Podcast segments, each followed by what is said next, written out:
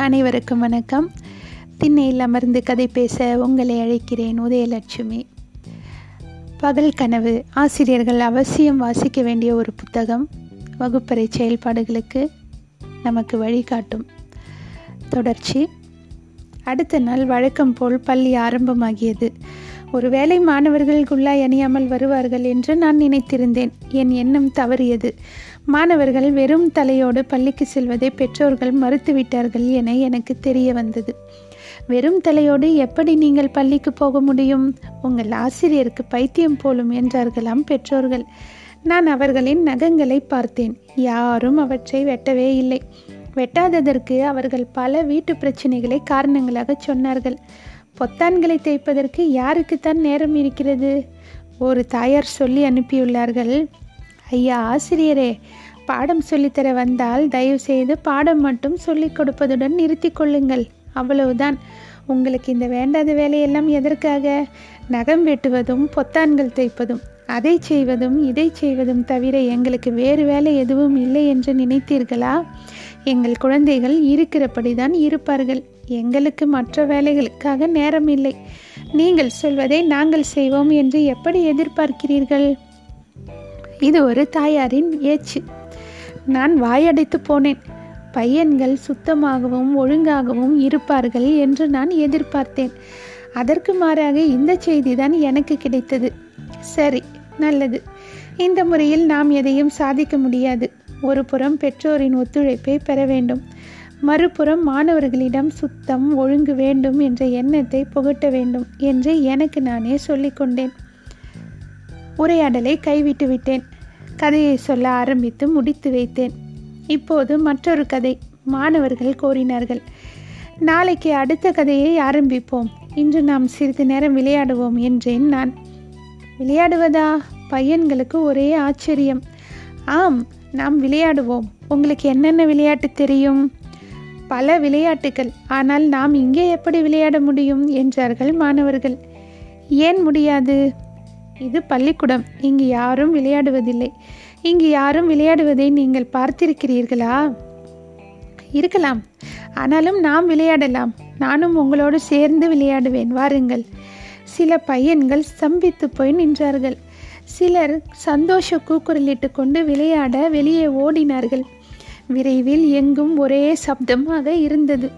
மற்ற மாணவர்கள் வெளியே எட்டி பார்த்தார்கள். மற்ற ஆசிரியர்கள் திரு திருவென்று விழித்தார்கள்.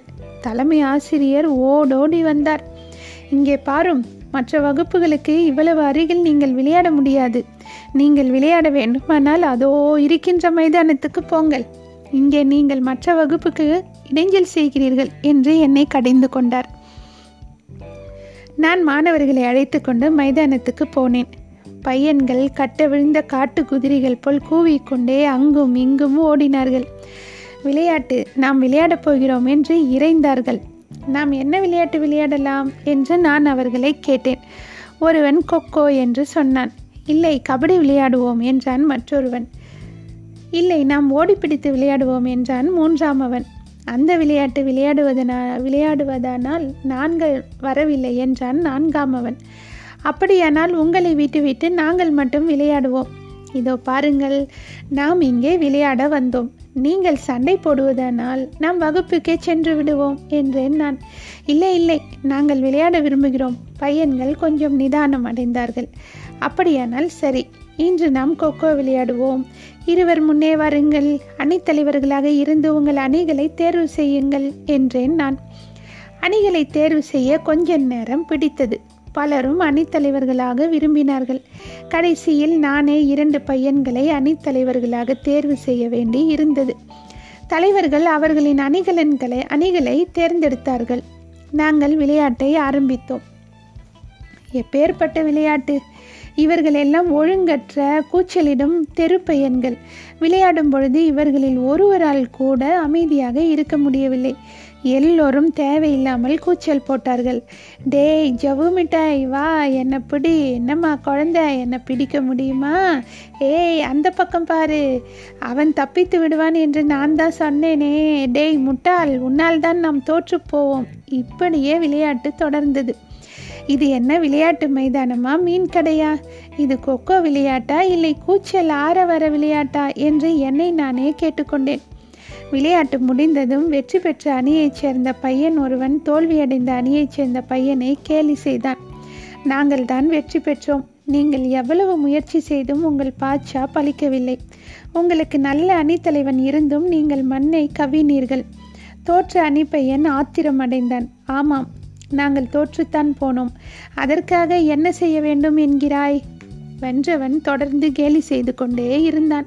தோத்தாங்குள்ளிங்களா உதவாக்கறீங்களா? நாங்கள் உங்களை ஜெயிச்சிட்டோமே உர். தோற்றவன் கோபத்தால் கொதித்தான். மேலே ஒரு வார்த்தை பேசினால் இந்த கல்லால் உன் மண்டையை சிதறடித்து விடுவேன் என்றான். ஜெயித்தவன் மேலும் தொடர்ந்தான். எங்கே செய் பார்க்கலாம்? செய் பாப்பா நாங்கள் உங்களை தோற்கடித்தோம் என்று நூறு தடவை சொல்வேன். நீங்கள் தான் மண்ணை கவினீர்கள் என்றான் அவன்.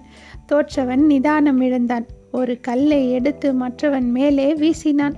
கல் அவன் தலையை பதம் பார்த்தது. தலையிலிருந்து ரத்தம் கொட்ட ஆரம்பித்தது. நான் ஸ்தம்பித்து போனேன். நிலைமை கட்டுக்கடங்காமல் மீறியது. நான் என் கைகுட்டையை எடுத்து அவன் தலையில் கட்டு போட்டேன் பையன்களை கூப்பிட்டேன். நாளை முதல் நமக்கு விளையாட்டு கிடையாது என்றேன். அந்த இரண்டு பையன்கள் சண்டை போட்டு கொண்டதற்காக எல்லோரையும் ஏன் ஐயா தண்டிக்கிறீர்கள்? நான் சொல்லும் இரண்டு நிபந்தனைகளுக்கு கட்டுப்பட்டால் தான் நாம் விளையாட முடியும் என்றேன் நான். சம்மதம் என்றார்கள் எல்லோரும் ஒரே குரலில். முதலாவதாக விளையாடும் பொழுது யாரும் பேசக்கூடாது. பேசுபவன் அவுட் ஆகி விடுவான். சம்மதம் இரண்டாவதாக தோற்றாலும் ஜெயித்தாலும் சண்டை போடக்கூடாது. இன்றைக்கு ஒரு அணி தோற்கும் நாளைக்கு அடுத்த அணி தோற்கலாம். அதை குறித்து சர்ச்சை எழக்கூடாது. விளையாட்டுக்காகத்தான் நாம் விளையாடுகிறோம். விளையாடினால் ஓடி ஆடலாம் மகிழ்ச்சியாக பொழுதுபோக்கலாம். ஆட்டத்தில் வென்றாலும் தோற்றாலும் சண்டை போட்டுக்கொண்டு மண்டையை உடைத்து கொள்ளக்கூடாது.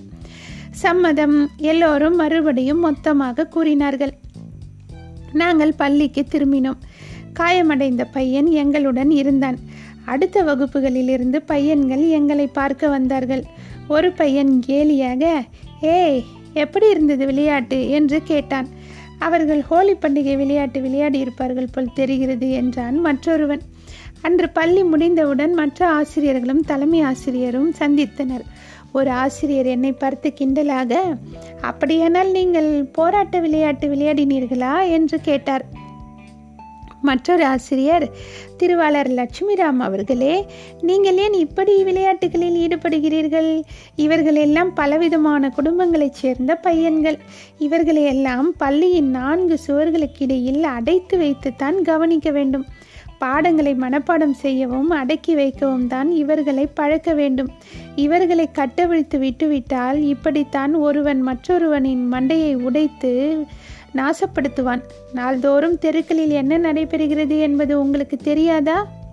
எனக்கு தெரியும் ஏதோ எதிர்பாராத ஆபத்து நிகழ இருக்கிறது என்று. இந்த மனிதனுக்கு இப்படி ஒரு பாடம் படித்துத்தான் ஆக வேண்டும். இல்லாவிட்டால் இந்த மனிதனால் சும்மா இருக்க முடியாது. இது வேறொருவர். விளையாட்டாம் அதுவும் பள்ளிக்கூடத்திலாம். முட்டாள்தனம் இது மற்றொருவர். ஐயா விளையாட்டுத்தான் உண்மையான கல்வி. விளையாட்டு மைதானத்தில் தான் பெரிய வீரர்கள் உருவாகிறார்கள். விளையாட்டுத்தான் மனிதனின் குணாதிசயத்தை மேம்படுத்துகிறது என்றேன் நான். அதனால்தான் சண்டை நடைபெற்றதாக்கும். ஒரு பையனுக்கு மண்டை உடைந்து போனது இல்லையா? என்று தலைமை ஆசிரியர் எனக்கு பதிலடி கொடுத்தார். நாங்கள் பேசிக்கொண்டிருந்த பொழுதே காயமடைந்த பையனின் தகப்பனார் அங்கு வந்து சேர்ந்தார். அவருக்கு ஒரே கோபம். இந்த மாதிரி கல்வியெல்லாம் எனக்கு வேண்டாம். இதோ என் பையனுக்கு மண்டை உடைந்து விட்டது. தலைமை ஆசிரியர் எங்கே? என் பையனை அடைத்தது யார்? என்று உரிமினார். வாங்க ஐயா பையன்கள் விளையாடுவதற்காக மைதானத்துக்கு போனார்கள். அங்கே ஏதோ பையன்களுக்குள் சிறு மோதல் அதில் அவன் காயமடைந்து விட்டான் என்றேன் நான் அப்படியா? யார் அவர்களை வெளியே போய் விளையாடச் சொன்னது? என்று தகப்பனார் கேட்டார். பள்ளிக்கூடங்கள் படிப்பதற்காகவா அல்லது விளையாடுவதற்காகவா? அவர்கள்தான் நாள் முழுவதும் தெருக்களில் விளையாடுகிறார்களே என் பையனுக்கு படிப்பு சொல்லிக் கொடுப்பதானால் தான் நான் என் பையனை பள்ளிக்கூடத்துக்கு அனுப்புவேன் என்று கண்டிப்பாக பேசினார். என்னால் ஒன்றும் சொல்ல முடியவில்லை. அதற்கு முன் தலைமை ஆசிரியர் குறுக்கிட்டார்.